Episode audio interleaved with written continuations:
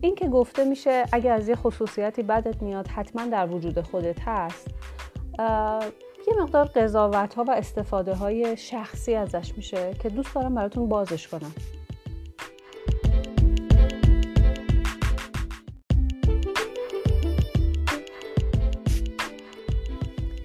مثلا اگه تو از حسودی یا از دروغ بدت میاد خیلی مسخره است که بگیم حتما خودت حسودی یا دروغگویی. به خاطر اینکه لزوما اون خصوصیت در شما نیست بلکه سایه اون ویژگیه. یعنی تو عمیقا حسادت و دروغ رو تجربه کردی که این تجربه کردن به دو شکل ممکنه اتفاق افتاده باشه.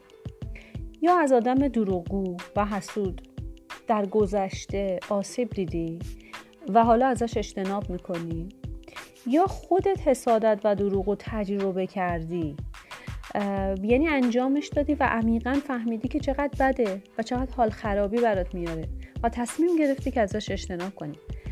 بنابراین از هر خصوصیت بدی که شدیدن ازش دوری می‌کنی به خودت افتخار کن و خجالت نکش از اینکه بیانش کنی.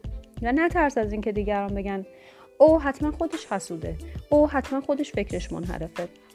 برای اینکه دیگران غالبا حرف مفبری گفتن دارن و احتمالا خودشون نمی‌تونن خصوصیات بعدشون کنترل کنن.